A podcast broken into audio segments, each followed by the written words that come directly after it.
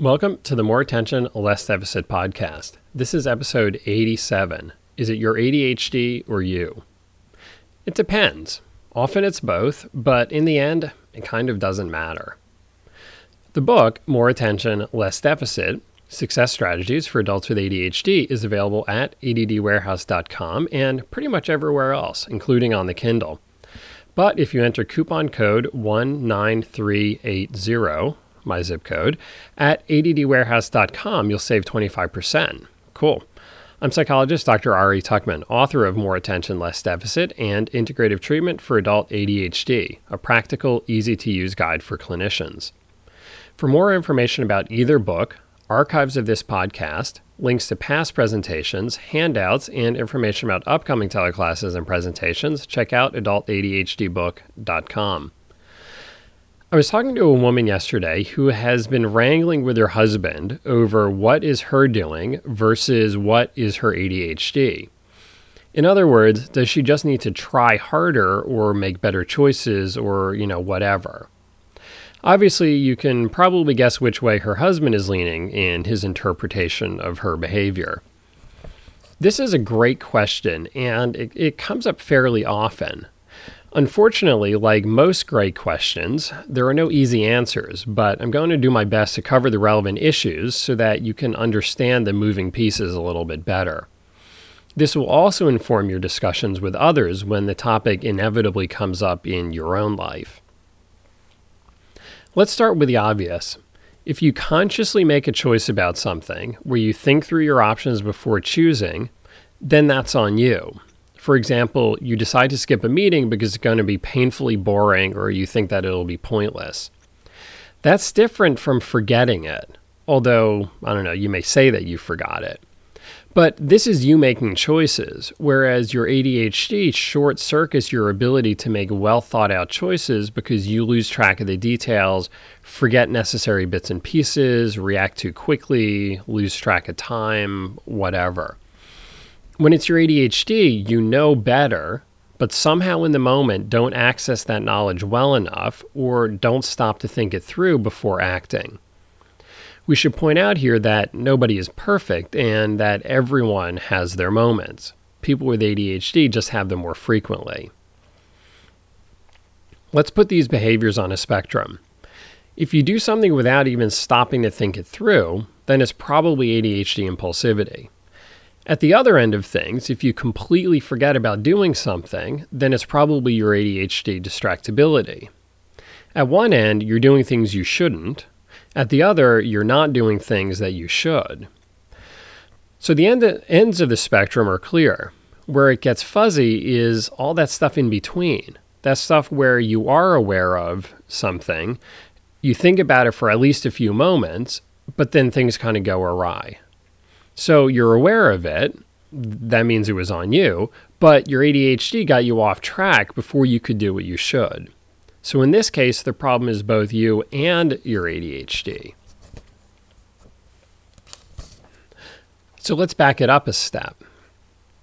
What were you doing right before the moment in question? Did you set yourself up for success or for failure? That is, if someone asked you to do something, did you write it down you know, assuming you're in a position where you could. If you did write it down, that would make it more likely that you would remember it later. Obviously, your ADHD can interfere with this too if you get distracted before you write it down. So, still no clear answers. Let's look at the bigger picture and see if that helps. I think it's really hard to nail down any individual situation, except for the situations where you clearly made a bad choice. ADHD is slippery, ever present, and not so easy to see. Looking at the bigger picture is more worthwhile, even if some people like to think that hard and fast answers are possible. As if you're on the witness stand and being questioned by the prosecutor. Is it not true that you said you would load the dishwasher, yet the dishwasher was not in fact loaded? I rest my case, Your Honor. This might be how they do it in court, but most of the rest of life isn't so cut and dry. The bigger picture involves how you're doing overall with managing your obligations and being a responsible contributing member of the household, of your workplace and, you know, even of society as a whole. We all have our moments when we blow it, But what's your batting average? Are you doing pretty good, or do you need to do a bit better? And of course, in whose eyes? Maybe you feel like you're doing better than you ever have, but your romantic partner or your boss or a friend wants to see still better from you. This then becomes a time for negotiation, not prosecution. It's better to focus on what you can each do to improve the situation than it is to focus on assigning blame, even if that feels much safer for the other person, and not so fun or productive for you. But in the bigger picture, it comes down to whether you're actively managing your ADHD. That is, you're continuing to educate yourself about ADHD and what you can do to make your life better. The fact that you're listening to this podcast means that you are. There's also the question, are you treating your ADHD with medication, therapy, and or coaching? And if not now, have you done so in the past and you're continuing to apply those good habits and skills? If you're doing a good job of managing your ADHD, you still won't be perfect, but your batting average will be the best it can be. You'll still have your ADHD moments, but not as often and not as bad. In my mind, if you're doing pretty good overall, then the question of is it you or your ADHD means a lot less. I'm not suggesting that you don't need to take responsibility for anything or that you shouldn't apologize when you make a mistake, but I am suggesting that there comes a point where you can't keep feeling bad for every single mistake.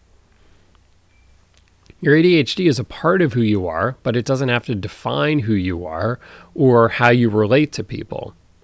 When the topic comes up of whether something was you or your ADHD, my advice is to focus more on the future than the past as in, okay, what can we do now going forward to do better? The problem with getting too caught up in proving right and wrong is that it keeps you in the past rather than striving for something better. It also makes for empty moral victories. The other person may have succeeded in venting their anger by, you know, proving, so to speak, that you're guilty, and, you know, by extension, that they're not guilty. But how does that make things any better in the future? Instead, acknowledge whatever happened, you know, without getting defensive about it, but then shift the discussion to what you can do going forward. This will be a much more satisfying and productive discussion because it's actually going somewhere. And if you do a good job on that part, the whole question of whether it was you versus your ADHD will come up a lot less, which frankly is good for everyone. I want to say thanks to everyone who made it out to the Chester County CHADD conference this past weekend. It was great to see everyone and to meet some listeners in person, you know, which is always kind of cool. Speaking of which, I'll be doing a full day continuing education presentation for the Delaware Psychological Association on treating ADHD on Friday, February 25th, as well as a number of other presentations in the coming weeks, including a couple teleclasses for the ADHD Coaches Organization and ADD Resources, as well as a book signing slash fundraiser for the Princeton CHADD in New Jersey. I have information and links on the presentations page at adultadhdbook.com. Good stuff. Until next time, thanks for lending me your attention.